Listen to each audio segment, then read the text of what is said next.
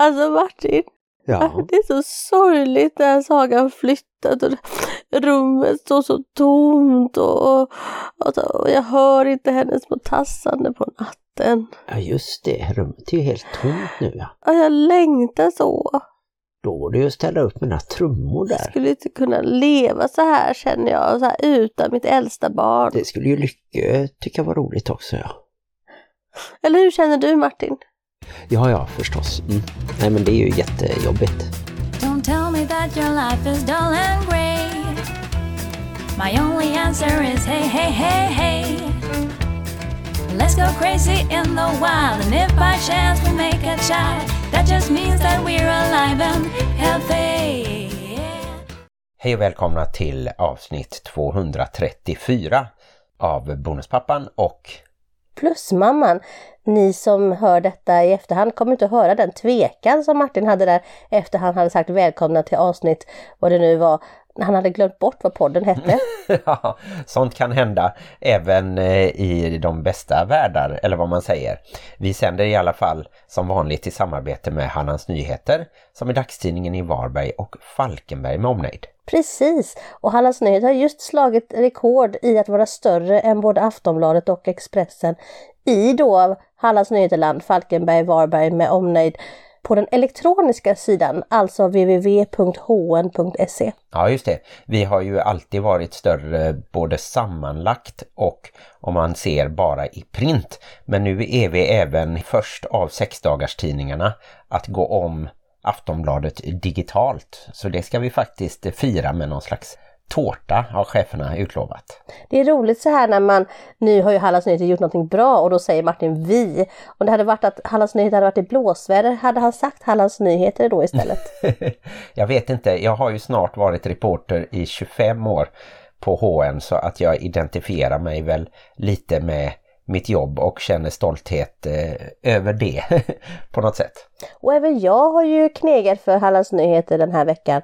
För i fredags var vi på Flashback Forevers show med bland annat knyckare som har varit med i vår podd inte mindre än två gånger. Och då fotade jag. Mm, och det kom ju med både på webben då, hn.se och i pappret. Folk som läser väldigt fort, de ser ju bara så här "Mm, Martin Erlandsson, men det står ibland Maria Erlandsson om man tittar noga. ja men det var en, en rolig eh, föreställning med Emma Knyckare som är uppvuxen i Rolfstorp här utanför Varberg. Och så var det Ina Lundström och så Skroll-Mia, norrländskan som är lite hemlig och inte vill säga sitt efternamn. Mm. Men ska vi ta Hem till veckan liksom överlag då, när vi ändå är inne på veckan? Ja, vi får väl börja med den allra största händelsen som var att eh, Saga har flyttat hemifrån till en liten etta. Inte så liten, en ganska stor etta. Och det var väl både och, alltså Saga och jag satt och hade en sån här liten crying moment precis på morgonen, då var inte du hemma. Och vi spelade Abbas Slipping through my fingers och så grät vi lite. Men sen så gick dagen ganska bra. Du var pyttelite stressad ett tag. Men jag tänker att det kanske är lite annorlunda för bonusföräldern när barnen flyttar ut. Och plus då att biologiska pappan var ju här och hjälpte till. Och det blir ju alltid en annorlunda grej när du kanske ser dina bonusbarn busa och skratta och så med sin pappa. Att, att du tänker saker. Och då tänkte jag fråga dig, tänker du saker Martin? ja, det gör jag och det kan jag väl eh, prata lite om. Och så kan jag passa på att säga att dagens avsnitt kommer senare under diskussionsdelen bestå av ett litet förhör. Det är min tur att förhöra dig. För två veckor sedan så hämtade du ju frågor lite från Petra Krantz Lindgren och jag ska ta upp några saker som står i tonårsboken skriven av Katarina Kentell och Katarina Wölleke Haglund. Jag tycker att det ska vara en Katarina till och den personen ska heta Katarina Kentaur. Vi har ju faktiskt haft med en av dem i podden och pratat just om tonårsboken men det var ju några år sedan. Men nu så ska vi gå tillbaka. Jag har valt ut några frågor och ämnen som jag är nyfiken på som handlar just om tonåringar. Så vi kan gå in på det lite mer sen. Martin, är det här ditt sätt att inte svara på den känslomässiga frågan ifall du kände känslor när du såg dina bonusbarn lite bli som små jätter när deras pappa kom? Nej, jag eh, reagerade faktiskt inte så mycket på det. Och Du såg inte Lycke när han plötsligt blev tre år gammal och började boxas med sin pappa. Jo, men det såg jag. Men det jag tänkte säga var att jag vill inte säga detta på något taskigt sätt eller så. Men det kändes även som att deras pappa gick in i en liten ungdomsroll och indirekt liksom uppmanade oss att styra den här flytten. Och det kanske är självklart eftersom Saga flyttar från vårat hus. Hon har ju bott heltid hos oss i två, tre år nu. Och det kändes som att han lämnade över liksom ansvaret och ledningen till oss. Så jag såg inte honom som någon, och nu kommer han in och tar över eftersom han är biologiska pappan. Nej men jag tänkte mer att det var en faktiskt. känslomässig grej till exempel att Saga kanske uttryckte väldigt mycket tacksamhet för att hennes pappa kom men kanske tog det lite mer för given. Jag tänkte inte på det så Men nu tänker du på det faktiskt. och men känner jag så här sorg minns- inombords. Jag Försöker nå. Martins inre barn här. Ja, jag minns inte några sådana situationer. Jag ser det mer som en helhet och då är det ju tyvärr så kan man väl säga att Saga lite har inte valt bort den kontakten men hon har ju så mycket mer kontakt med dig och oss eftersom hon har bott här nu då. Så jag tycker bara det i så fall är bra att hon får den kontakten med sin biologiska pappa och att han faktiskt visar att han hjälper till. Mm. Om vi ska vara ärliga så har det mest varit jag som har hjälpt Saga med olika saker, ringa samtal och skjutsa och sådär. Men kan inte det kännas lite surt då att du är den som är här 24-7 och har som sagt var gjort det allra mesta för henne.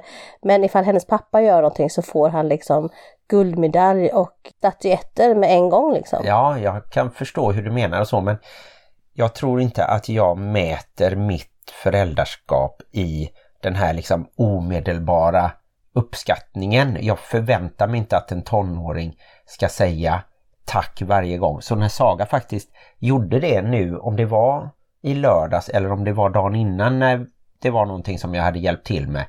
Cykeln bland annat tackade hon för. Och eh, när det kommer ett sånt där spontant tack då blir ju det på ett sätt mer värt. Men jag ser ju det här mer långsiktigt så att när barnen faktiskt blir vuxna på riktigt, inte bara myndiga eller så. Om jag då kan titta tillbaka och de kan säga att ja men du har varit liksom en schysst bonusförälder. Du har gjort så gott du har kunnat. Du har sett till att vi har kunnat bo bra och liksom må bra på något sätt och sådär. Då tänker jag att det är mer värt än att någon blir jätteglad över att en biologisk pappa kommer och hjälper till några timmar. Du är mer en distanslöpare än en sån här spurtare helt enkelt. Ja, i det här fallet tror jag det och jag tror också kanske att jag inte är den som är undergiven och generös och bara går in för att glädja barnen kortsiktigt. Så där kan jag kanske också då verka lite mer sträng möjligtvis eller lite mer återhållsam för att jag tänker att även det ska likna det verkliga livet på något sätt. Jag vill inte köpa kortsiktig kärlek genom att alltid säga ja till att köpa energidryck, om vi tar det som exempel, utan då vill jag att det ska vara något speciellt tillfälle Men kanske. kortsiktig kärlek är ju också bra. Tänk om vi blir påkörda av bussen allihop imorgon. Då måste man ju ha lite kortsiktig kärlek. Så jag tänker att kombinationen mellan dig och mig är väl ganska bra. Jag ville bara återkoppla till det här du sa att Anders mer satte sig i baksätet och lät oss styra. Jag tänkte, tänk vad obehagligt det hade varit ifall han hade travat in här i vårt hus och börjat peka med hel hand. Så det var väl ändå rätt positivt att han var lite laid back. Ja, absolut. Och jag tycker att samarbetet gick jättebra. Jag har ju faktiskt inte jobbat ihop med Anders eller ens suttit och pratat så mycket med honom. Även om han har varit här och vi firar student ihop när Saga gick ut förra året i våran trädgård och, och det har liksom funkat bra så. Men våran relation bygger liksom på att inte ha någon konkurrens om barnen eller sådär. Utan till exempel då när vi skulle packa in ett skrivbord som var i tre delar och som är trekantigt och ja, det var lite halvlurigt och det var en lös skiva som vägde ganska mycket och som hade skruvar ut ur sig som inte gick att ta bort och där var Anders jättebra på att liksom se en lösning och så vi kunde packa in och sen kunde vi ha några tunga bananlådor som höll fast det så att det var okej i släpet och sådär då. Så att eh, nej, jag tycker att det funkade bra när vi hjälpte till att eh, få ordning på Sagas lilla lägenhet. Det här var ju jättefint sagt med väldigt många ord Martin. Och eh, ord har du mycket. Jag tänker även om Sagas flytt var den allra största delen av den här veckan så vill jag också nämna att vi har haft ett gott föräldrasamarbete när vi har varit med ett av våra barn på sjukhus i eh, veckan också. Och eh, det tänker vi inte prata mer ingående om men jag känner ändå att det har varit fint. Vi har liksom haft kontakt mellan föräldrarna och vi har åkt iväg och, och det har delats på bensinräkningar och så. Så att det känns fint ändå. Mm. Och det tycker jag även att vi har hanterat när ett av de andra barnen har haft det lite turbulent bland skolkompisar och sådär och varit lite ledsen så tycker jag ändå att vi har kunnat förklara båda två hur man kan se på det och att det kanske inte är så farligt och att just det barnet inte har gjort något fel och liksom inte ska vara orolig över att möta kompisarna igen och så. Jag tycker det är himla fint att när familjen ställs inför olika kriser då kommer vi verkligen samman känner jag. Jag känner att nu var det ju ett av våra yngre barn som hade lite jobbigt i skolan som du nämnde då. Och eh, då så faktiskt gick ju alla tre av de äldre samman och stöttade upp och satt och pratade och peppade och, och även skrev till mig så här, du vet det här att bla bla bla. Så det känns jättefint att det faktiskt finns väldigt mycket kärlek och gemenskap i en bonusfamilj även om man kanske inte alltid tror det. Mm. Och de gav ju både realistiska bra råd och även lite mer humoristiska som att vi dödar alla till exempel. och det tror jag att eh, man... Vi ska inte erkänna det här nu ifall det är några barn som försvinner i Varberg. Så, ja, nej, ja, det, det, kanske blir det var hemskt. Gick vi över en linje nu? Detta var ju förstås ett skämt även från vår sida. Ja, men annars hur har din vecka varit tycker du? En stor del av veckan har ju gått åt att titta på den nya Batman-filmen som var 36 timmar lång. vi, nej då, men den var ju faktiskt nästan tre timmar och... Eh, men det var ju för att Patterson skulle i många stora scener stå och se bekymrad ut. Där pan-face, liksom bara stirra ut i regnet och ser bekymrad ut. Ja, precis. Det lät lite som du sa Patterson. Då heter, tänkte jag på Floyd, Ingo och Floyd. Pattinson tror jag. Men jag är inte helt hundra heller. Pat, snippy, snap. Men Robert i alla fall, ja den nya Batman. Den var ju väldigt mörk och allvarlig och regnig och det var korrumperade Alltså Batman poliser. ska vara lite mörkare ja. men det var väldigt mörkt och väldigt regnigt och väldigt korrumperat. Jag är imponerad av hur de ändå byggde upp Gotham City på ett sätt som var så realistiskt. Jag tänkte, vilken stad har de tagit egentligen? För att överallt man kunde se på skyltar och så, så var det ju så Gotham och GW och, ja. ja. Vi måste googla och se om de har haft någon stad som förlaga och sen byggt upp med sån här CGI heter det väl va? Mm. Computer Generated Images. Fantastiskt. Nästan hela familjen var med på det och eh, det är alltid mysigt. Mm. Och nu så eh, hoppas vi att eh, vi ska kunna utnyttja vårat tomma rum till något spännande. Till exempel att jag äntligen för första gången sedan vi träffades få sätta upp mina trummor. Men det är inte sant, du hade ju trummorna här nere och spelade men Parker blev ju helt galen. Ja just det, jag hade uppe dem i några timmar. Men jag tänkte att de ska Du få... hade uppe dem i några dagar? Men du spelade inte så mycket men de var uppställda Jaha, här några ja, dagar. Det, ja, det tog ett tag innan jag tog bort dem. Sitt sen. inte här och ljug i podden. Nej, jag spelade bara kanske en halvtimme. Men eh, annars så har det varit en ganska vanlig eh, jobbvecka och eh, skolvecka och så. Alltså jag tycker inte att du kan säga att det har varit en vanlig vecka när vi har varit både på Salgrenska och lämnat bort vårt äldsta barn. Nej, men alltså i övrigt sa jag. ja, det har säkert hänt mer men som vanligt så har vi glömt bort hälften. Men vi ska väl faktiskt inte uppehålla oss mycket länge i Hänt i veckan utan gå vidare till våran spännande diskussion om tonårsboken. Ja, då är det alltså min tur att förhöra dig så att säga. Så får alltså, vi se om jag... ordet förhör får ju en att må dåligt, annars är jag helt pepp på det här. Nej, jag ska bara fråga ut lite utifrån tonårsboken då som ni kan eh, köpa på nätet. Den har varit eh, väldigt eh, bra och jag tror att vi ska titta i den igen. Ett av avsnitten handlar om gränssättning. Och då undrar jag, vilka är dina tre viktigaste gränser som du vill sätta just gentemot tonåringarna. Ja, men det är att man ska inte skada varandra fysiskt och psykiskt. Det är min viktigaste gräns. Ja. Och sen är det Don't touch mammas Nutella. Man får liksom inte ta i min Nutella-burk, det är strikt förbjudet. Mm. Mm. Och eh, tredje då, vad kan det vara? Kom ihåg mig när ni är gamla. Nej, jag, jag får tänka lite på den, men alltså, jag har ju nästan bara en. Alltså, jag tycker det är viktigast att man inte skadar varandra fysiskt och psykiskt. Och sen så, jo! Ingen mobiltelefon vid matbordet. Nej, just det. Det är de gränserna du upprätthåller. Jag köper ju och stöttar förstås den första. Och jag har ett minne av att jag markerade ganska tydligt redan eh, under vårt första år ihop när jag stannade bilen när ett barn hade slagit till ett annat barn i huvudet. Ingen jättefara men ändå lite för hårt för att det skulle vara roligt då.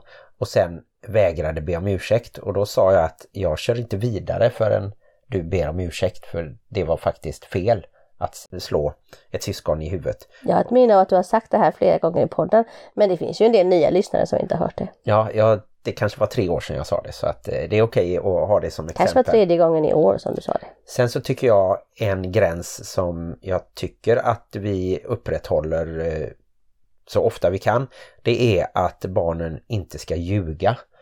Och för att de inte ska ljuga så behöver de ju få veta att det liksom är värre att ljuga än att faktiskt tala sanning och be om ursäkt för då är ju vi båda två ganska förlåtande upplever jag det som. Då måste jag ju igen då bolla tillbaka det här till Petra Krantz Lindgren som har haft ett väldigt bra avsnitt av sin podd som hon har tillsammans med David Edfeldt Och där har de faktiskt tagit upp det här hur vi föräldrar går i taket över att våra barn ljuger. Men sen räknar vi också med vid ganska många tillfällen att våra barn faktiskt gör det, ljuger. Så just det där vet jag inte. Alltså jag tycker ju att man faktiskt ska jobba mot att tala sanning och vara ärlig och det här. Men sen så när man ska dra det till sin spets så vill vi ju inte alltid att barnen ska vara ärliga. Och att ljuga kan också innebära att eh, du skyddar någon. Så att det, det är inte en svart och vit fråga som man kan tro. Nej, och det håller jag med om. Och jag menar, även vi föräldrar gör oss ju så att säga skyldiga till en del vita lögner. Eller vi kommer med ett annat skäl till ett beslut än vad det egentligen är. Och det är också en slags lögn eller vi undanhåller någonting och så. Så att absolut, men jag tänker att det är någonting som vi försöker skicka med barnen att det är inte farligt att faktiskt erkänna ett misstag. Om man säger det så då. Nej Martin, det är inte farligt att erkänna ett misstag. Du är trygg. jag har ju väldigt svårt att, att erkänna misstag själv eller rättare sagt att eh, hålla med dig om att det jag har gjort är fel på det sättet Att som du ser det. tro att man kan vara kapabel till att göra fel kan ju också vara svårt för vissa. Mm. Men jag tänker på det där med vad jag har för regler. Jag kom på att jag har vissa sådana här praktiska regler också. Och det är ju att all smutstvätt ska ju komma ner i smutsvättskorgen om den ska bli tvättad, annars blir den inte tvättad. Och all disk ska ju tas ut ur rummen. Och sen är jag ju inte jätteförtjust över att de faktiskt äter på sina rum. Så det händer ju inte jätteofta, i alla fall inte med den yngsta. Utan det är ju snarare de äldsta som känner sig nödgade och tvungna att plötsligt äta mitt i natten och sådär som tar upp en del disk på sina rum. Mm. Och sen så har vi ju nu nästan då besvarat den andra frågan. Varför är just dessa gränser viktiga? Men har du någon känsla där för varför du har valt just det? Mm, men jag tänkte också lite i samma där med att du sa att man inte ska ljuga och jag hävdade att ah, jag tror att faktiskt man måste lära sina barn att ljuga lite. Så är det do no harm, alltså doktorseden snarare och då är den ju sammanknuten med den första regeln jag hade att inte skada varandra fysiskt och psykiskt. Så överlag är det liksom skada inte andra människor, varken med lögner eller sanningar. Du kan ju inte bara gå fram till någon och säga fy fan vad ful du är för att man tycker det. Det är ju en sanning men det skadar ju någon annan till exempel. Så att jag är liksom, har en regel och det är den hypokratiska regeln eller vad det heter. The Hippocratical Oath och det är do no harm. Och där tror jag kanske att du och jag är lite olika och det gör ju ingenting. Att jag kanske, och det kan vara delvis genom mitt yrke också, att jag hamnar mycket tydligare i det att liksom sanningen måste fram och att sanningen alltid är bättre än lögnen. Och därför kan jag till exempel ha svårt att inte lägga mig i att om ett barn säger någonting då som de har sett på internet och som jag vet är liksom vetenskapligt fel, då kan jag inte vara tyst. Om någon till exempel skulle säga att eh, jorden är platt då vill du att ja men det är ingen fara, de mår bra av att tro det. Nej, nu är du taskig liknande. bara för att jag försvarade Flat Earth Society häromdagen och tyckte att det är väl härligt att de har en förening och tycker det är roligt. Så betyder inte det att man ska försvara att man tror att allting som sägs på internet är sant. Jag är väldigt mycket för källkritik och min pappa som var långt före internet han var också väldigt mycket för källkritik. Han sa alltid slå upp det där sa han till mig ifall det var någonting jag undrade över eller någonting jag inte visste. Och då slog man upp saker i stora gröna uppslagsverk. Och jag förstår inte hur man kan som, täcka det som vi nu har på Google i, vad var det, 24 böcker. Men det hjälpte i alla fall mig att vara lite källkritisk. Men nu är jag nyfiken på nästa fråga tror jag. Ja, men detta var egentligen en uppföljning som är att om dina gränser, de tre som är viktiga för dig, om de inte hålls, vad tror du kan hända då? Jag tror inte att eh, straff och belöning är sättet att gå. Jag tror ju att eh, föregå med gott exempel är det bästa.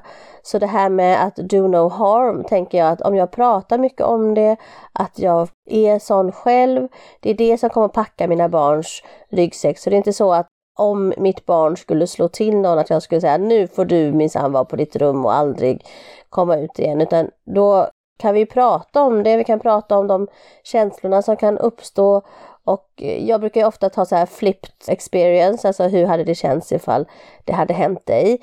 Men eh, jag är ju ingen expert på något sätt. Jag tycker bara att det är min viktigaste regel och när den inte hålls så tycker jag att det blir ganska naturliga konsekvenser. Det blir ju någon som blir ledsen, det blir någon som kanske retaljerar och slår tillbaka och, och sådana saker. Så att jag har inga direkta bestraffningar och belöningar, det är inte min grej.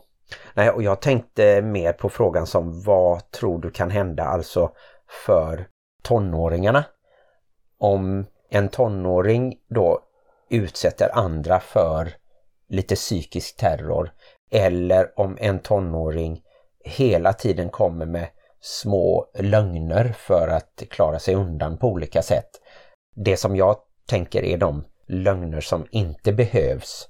Då tror jag att man kan få en sån stämpel på sig liksom att man är en oärlig person eller att man är en taskig person så att man märker att vännerna försvinner eller sådär. Jo men det blir ju en hel del naturliga konsekvenser och det är väl de bästa konsekvenserna egentligen när det blir en eh, naturlig linje att om jag är taskig så får jag inga kompisar och det här. Så att jag tror på att leva som jag lär och det är min grej.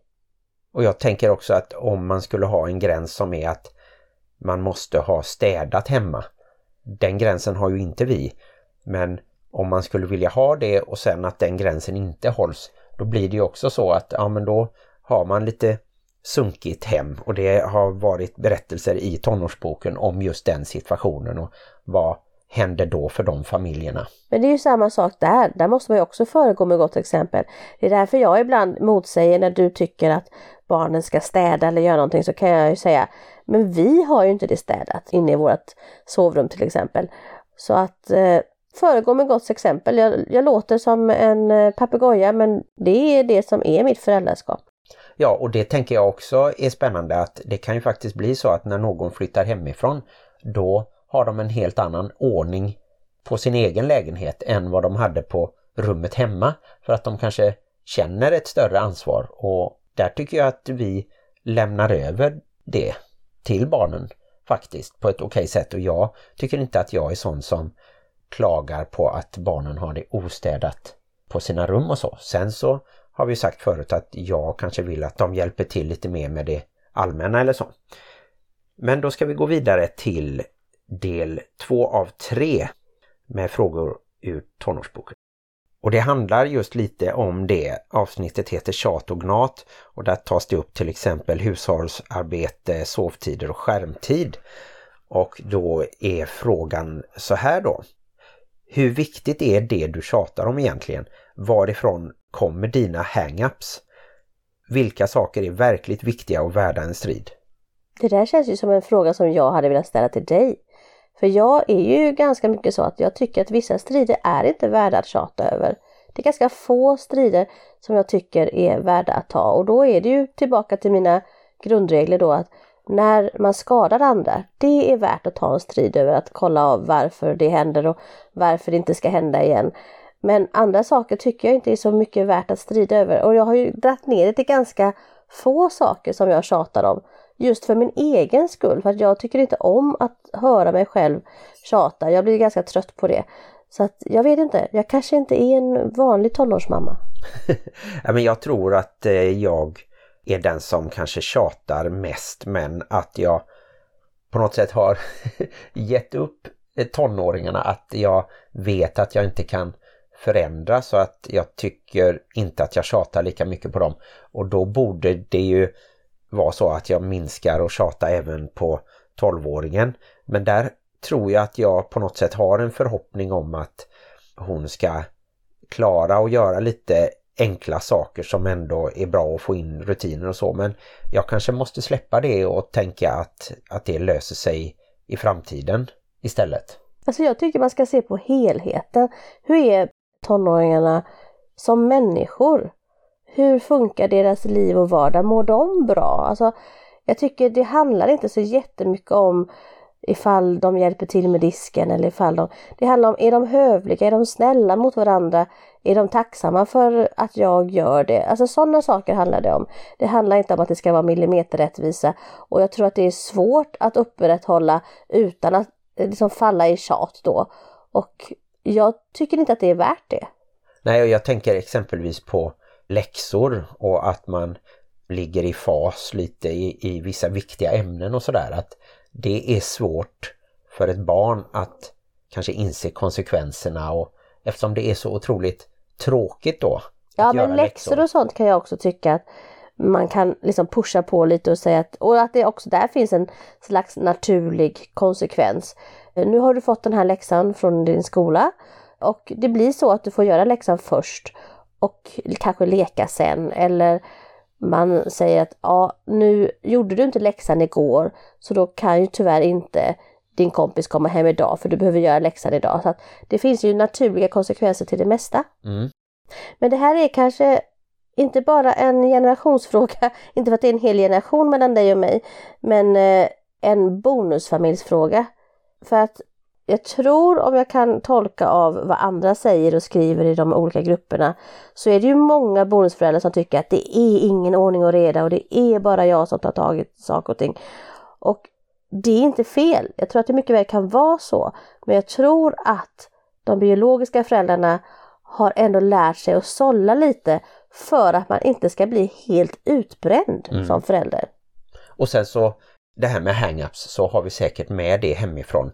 Att din uppväxt, du hade mycket kanske större frihet att sköta alla dina läxor själv till exempel. Jag vet inte om det var så och jag kanske var mer inriktad på att plugga så att säga i högstadiet och gymnasiet.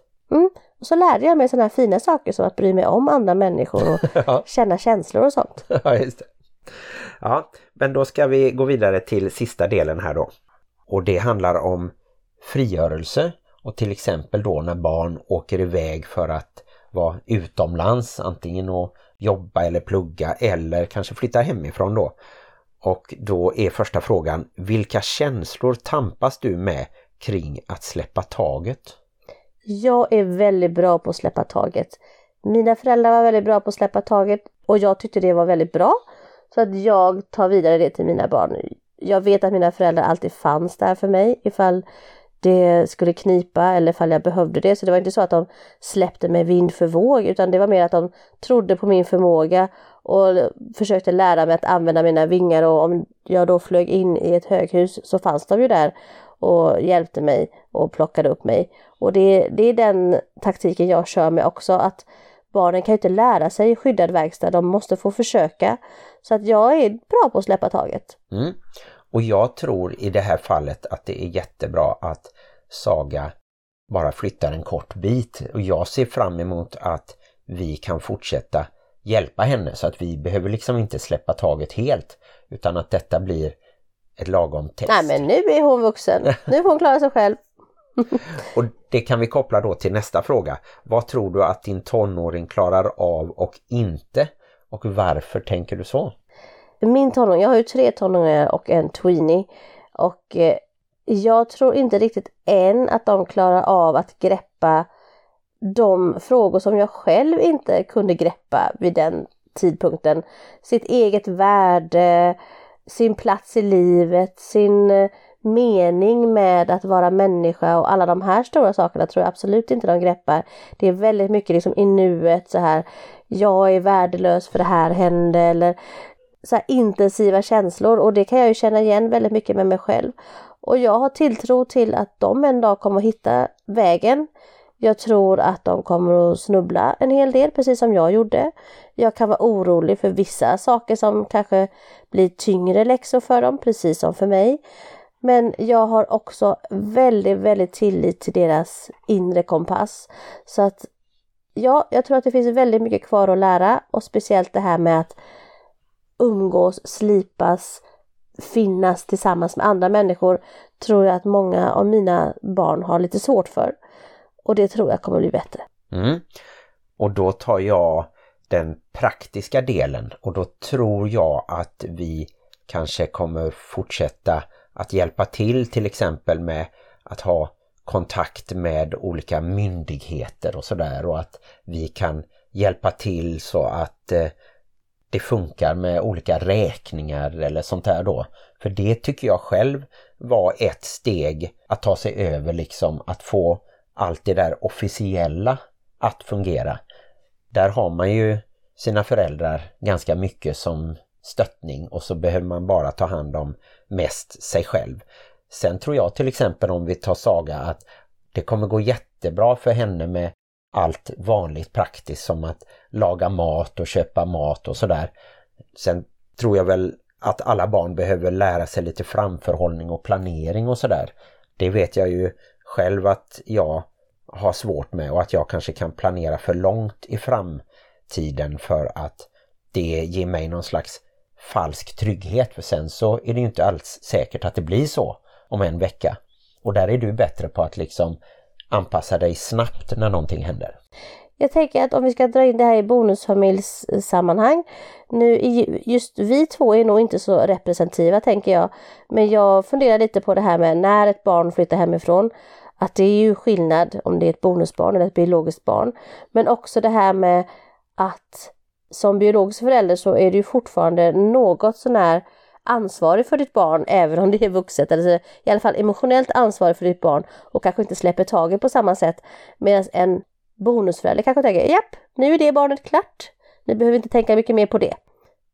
Men ja, det kan jag nog eh, möjligtvis tro att det, är, att det är många som känner så. Men vi har ju ändå haft och har våran som om-metod och jag känner mig lika mycket som förälder och jag räknar absolut med att jag kommer åka dit och, och sätta upp hyllor du kommer och åka dit. och så.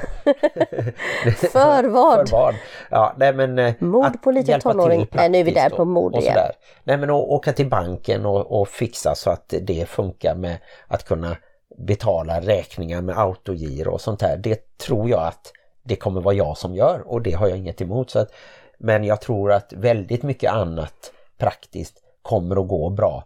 Det är bara att se hur det var här i morse när Lycke lagade en god eh, måltid liksom utan problem. Så att sånt tycker jag det är ju jättehärligt. Jag tror att de är mycket bättre. Och det har ju du fortfarande inte lärt dig vid 52 Nej, års ålder. att laga mat än mig. Jag fick ju en liten utslussning och det kanske var det enda som var bra med att göra lumpen. Det var att jag under då tio månader bodde hemifrån alla vardagar och vissa helger. Och sen kom jag ju hem och bodde hemma och pluggade ett år till och sen då flyttade jag. Om Saga nu har passerat 20 så hade jag ju nästan fyllt 22. Så jag är ändå imponerad av att hon flyttar så tidigt och vill testa att bo helt själv för det är ju något annat och det kanske kan bli lite ensamt på kvällen. Men då är hon ju välkommen, det är bara att cykla hit, det tar 10 minuter kanske. Ja och personligen så tror jag att tillväxt kommer ju ske när de faktiskt förstår att de klarar mer än de tror. Så att jag kanske inte kommer att vara exakt som du och fortsätta liksom att serva. Utan jag kanske kommer att vara mer att, jag tror du kan det där, jag tror du klarar det. Och då kanske det kommer att vara också en kick att klara det tänker jag. Mm. Det blir spännande i alla fall att se hur det här året går. Och eh, om vi båda då skulle ge våran tonåring som har flyttat tänker jag att eh, eftersom avsnittet handlar om frigörelse om vi ska ge henne en knuff uppåt eller puff står det här. Men jag tänker något positivt då. Vilka saker har hen klarat av tidigare står det här då som du vill lyfta fram? Mm, men jag skickade lite positiva sms igår till Saga där jag sa att det här kommer att gå jättebra. Du är ju fantastiskt duktig och det här är inga problem för dig. Men om jag då ska säga här i podden vad jag tycker att min tonåring är bra på, om vi då pratar om det barnet som precis flyttade ut som vi då har nämnt vid namn flera gånger, så är det ju att hon kan mycket mer än hon tror. Det så kan hon mycket som hon tror att hon kan. Det är bra, det är positivt, det är bra med självkänsla och självförtroende. Men det så tror jag också att hon kan väldigt mycket mer som hon tror att hon inte kan. Det håller jag med om och då kan jag fylla på med att eh, jag tror att eh, Saga har en förmåga att ta initiativ och att liksom driva projekt och att vara ledaren. Någonting som hon kanske inte själv ser eller som hon kanske inte alltid utnyttjar. Saga har ju någonstans tror jag ändå ett stora syskon synsätt lite även om hennes två närmsta syskon bara är ett och ett halvt och två och ett halvt år yngre. De är ju så täta så att hon har liksom inte alltid tagit den där stora syskonrollen men jag tycker att i hennes kompiskretsar och när de ska iväg till exempel då till det här närkon och vara borta en hel helg och ha med sig massa kläder och gå på massa aktiviteter och då känns det som att det är Saga liksom som bokar tågbiljetter och är lite ledare i det gänget och det tror jag är jättenyttigt och det vill jag lyfta fram som någonting som hon faktiskt är bra på men kanske inte vet. Så att hon backar ibland i onödan i vissa situationer. Nej men det är det jag menar, hon kan mycket mer än hon tror och att hon faktiskt gör det. Hon steppar in och är den ledande personen när det finns de som är svagare och då tänker jag att där har ju min livsinställning kommit in och faktiskt slått rot i henne och det är det här att man tar hand om dem som är svagare eller de som inte kan så hjälper man till. Så jag känner att även om man kanske vid första anblicken tänker ibland att ah, men Saga är lite lat så är hon faktiskt den som är hjälpsam och tar hand om dem som inte klarar sig själva. Mm. Och jag tror också att hon nu har en liten viktig roll att visa för sina syskon att det faktiskt funkar att man kan flytta hemifrån och bo själv och så. Så det tänker jag också att eh, det är positivt, hon kan vara en förebild där. Och det var också skönt att hon fick ta den rollen, att hon tog studenten förra sommaren, sen skaffade sig ett jobb och nu flyttar ut i sin egen lä lägenhet. Eftersom brorsan tog ju körkort före henne, alltså lillebrorsan, så tror jag att det var en viktig grej för Saga att få vara först med de här sakerna. Mm, och hon visar att man kan klara det ekonomiskt också. Att till och med få pengar över så att man kan köpa sig fina saker som man verkligen har önskat sig och vill ha. Så. Mm. Toppen! Då har vi väl kanske avslutat våran, jag vet inte, förhör sa du men det kändes inte som ett förhör, det kändes helt okej. Okay. Nej, det var mer för att jag tror att du sa det för två veckor sedan att du liksom förhörde mig. Nej, nej, nej, det var ett experiment sa jag. Jag gjorde ett experiment just det, på dig. Det. Ja, det är jag som har haft helt fel. Så då kan vi säga så här. Vänta lite, säg det igen. det var jag som sa fel och Nej, mindes fel sa, och gjorde fel. det var jag som hade helt fel. Ja, det var, skulle absolut inte vara ett förhör utan det skulle vara ett experiment. Är det min födelsedag då? att jag säger att jag har fel. Nej, du sa att du hade helt fel. Ja, ja, men för mig, ja det är helt fel. Jag tror, vet inte om man kan ha bara halvt fel men här var det helt fel med förhör. Fantastiskt. Ja, men som sagt vi stänger tonårsboken och tackar Katarina Kentell och Katarina Wölke Haglund. Och ni som vill lyssna på avsnittet med dem som handlar om hela tonårsboken, ni får titta tillbaka och då är det lättast att gå till Castbox, C-A-S-T-box. Där finns eh, både en sida och en app med alla våra nu 279 avsnitt om man ska räkna. Så du kunde Alla inte ta fram vilket avsnitt det var alltså? Du vill att jag ska googla? Ja, jag orkar inte det för nu så ska vi avsluta dagens avsnitt.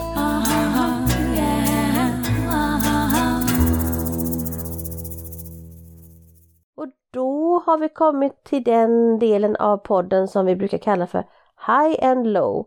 Och vi försöker komma ihåg någonting bonusfamiljsrelaterat som är High and Low under veckan. Så jag kan väl börja. Jag kan tycka att det var lite low det här med att en bonusförälder, som i det här fallet då är du, inte riktigt kan sätta dig in i det emotionella med att ett barn flyttar hemifrån att jag inte kunde dela det med dig och det sa jag nog förra veckan också men nu blev det ju mer aktuellt eftersom det faktiskt hände. Så att det är lite bonusfamiljs-low tycker jag, just det här med att man har olika emotionella uppfattningar. Jag vet inte om det ens är en term, emotionell uppfattning, men nu är det det för nu har jag myntat det. Om olika saker i en bonusfamilj.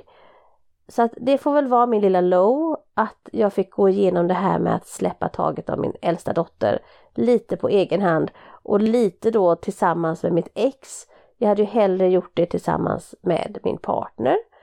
Sen tycker jag att det var en high att vi samarbetade bra runt själva flytten. Att pappan var här, att du var här och att undantag från något litet meltdown där på mitten, vilket man ändå får räkna med när det händer mycket saker på en gång, så gick det överlag bra.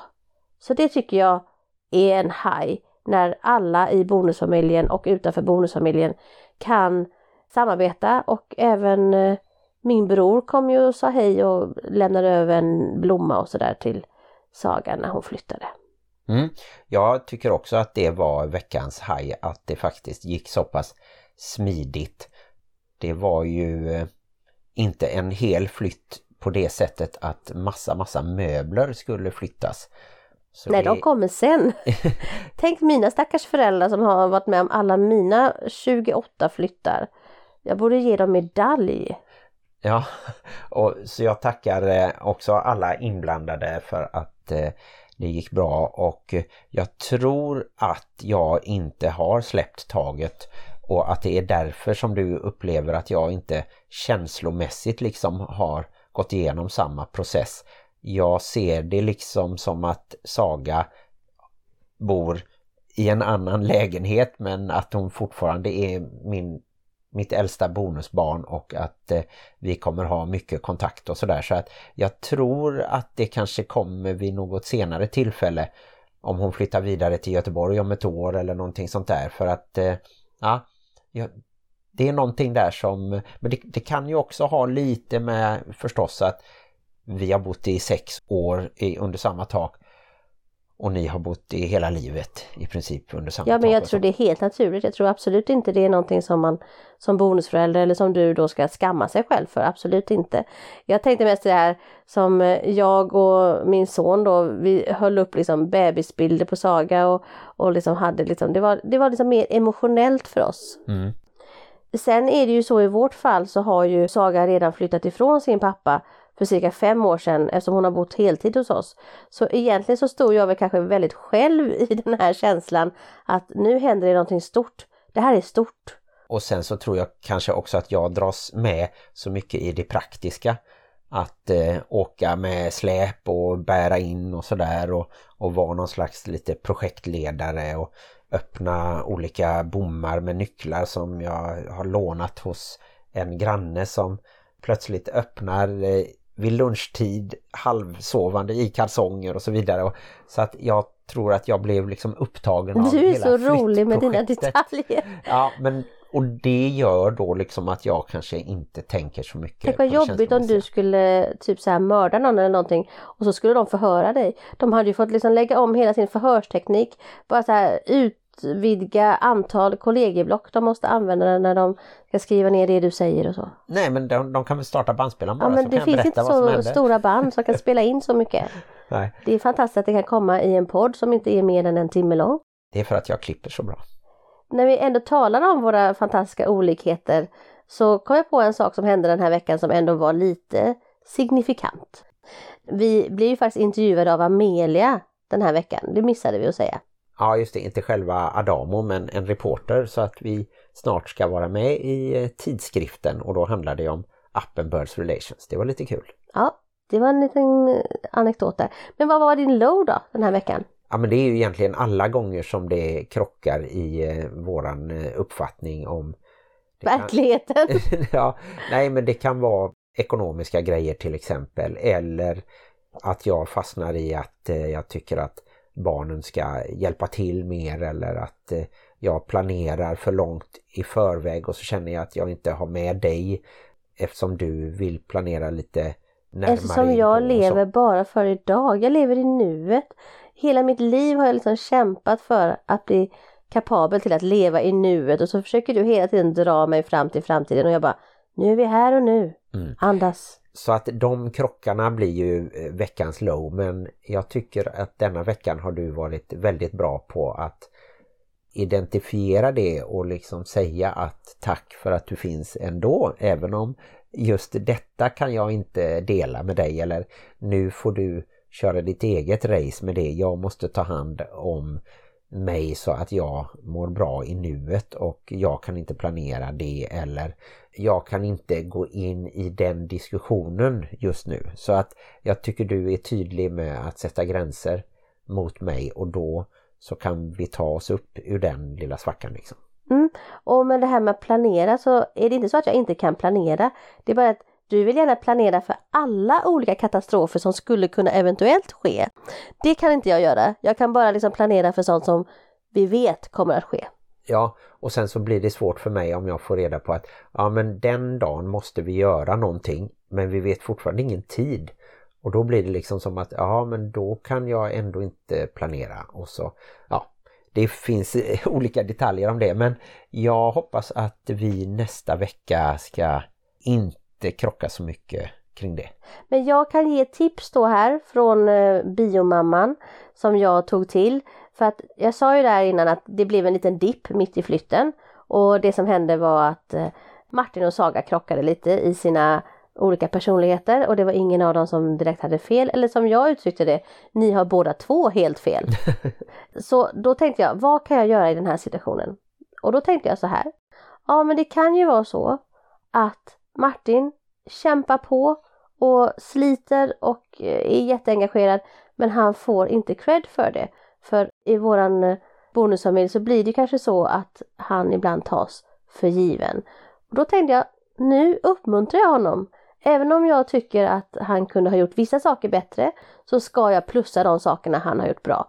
Så då skickade jag meddelande där jag sa att vad bra att du gjorde det här och kämpa på och du är bra. Och det vände båten. Det var inte så att Martin var tvungen att förändra sig och jag var inte tvungen att förändra min känsla av att jag tyckte att han var lite jobbig där. Utan jag kunde plussa det han gjorde bra och han kunde må bra av det. Ja, och du övertygade ju mig också om att jag skulle backa just i den detaljen om packningen av släpet liksom. Så att jag började om där och gjorde så som Saga ville även om jag tyckte då att min idé var bättre. Så får jag tacka dig för att du liksom sa att ja, men du som vuxen måste göra om det och tänka att det inte är din vilja som är det viktiga eller resultatet. Det kommer bli lika bra men Saga får som hon vill. Ja, jag tycker att vi gjorde det bra överlag. Och jag tycker att vi utvecklas och det får vi ändå tacka alla våra härliga gäster vi har haft i podden och alla härliga lyssnare som skriver till oss och berättar om hur de har det. För det lär vi oss jättemycket på också. Så jag tror inte att vi hade ens kommit så här långt överhuvudtaget om det inte hade varit för alla er och alla dem. Nej, och där eh, vill vi ju gärna att ni fortsätter att skriva på Facebook i Bonusfamiljernas diskussionsgrupp. Är ni inte medlemmar så är det bara att ansöka. Nu är vi ju över 700 personer där. Många kloka föräldrar och bonusföräldrar. Det är det som är grejen. Alla i vår grupp är så kloka och härliga och bra så det är sällan som någon skriver någonting för det är inga problem. jag tycker att det dyker upp inlägg. Det är väl jag som borde vara bättre på att eh, svara. Men där har Ja, men jag, jag en menar att det är positivt. Ja, Och det hade kommit Absolut. varje dag tio inlägg om hur förjävligt det är i bonusfamiljen, då hade det ju som inte varit någon utveckling. Nu är så här, alla i, i gruppen kämpar på med sitt och gör sin del och därför så blir det inte så mycket problem. Nej, och sen så kanske det är någon som vill skriva direkt till oss. Till exempel för att tipsa om ett ämne eller en person att intervjua. Eller Eh. fråga varför Martin och jag är tillsammans. Då kan ni göra det också på Facebook och Instagram. Det är bara att söka upp oss på Bonuspappan och Plusmamman. Eller så kan ni mejla till bonuspappan.plusmamman gmail.com Mm, så är det. Tack för att ni lyssnar och vill ni ge oss eh, betyg och ett litet omdöme på iTunes och i podcasters så får ni gärna göra det. Glöm inte att livet i bonusfamiljen kan vara besvärligt. Men också härligt! Hej då! Alltså nu är jag så kissnödig igen. Jag måste gå, jag måste gå, jag måste gå. Men hur mår foten? Behöver du hjälp? Behöver du kryckor? Nej, jag klarar mig faktiskt ganska bra. Hasa mig till toaletten just nu. Men tjänster är ju mitt kärleksspråk.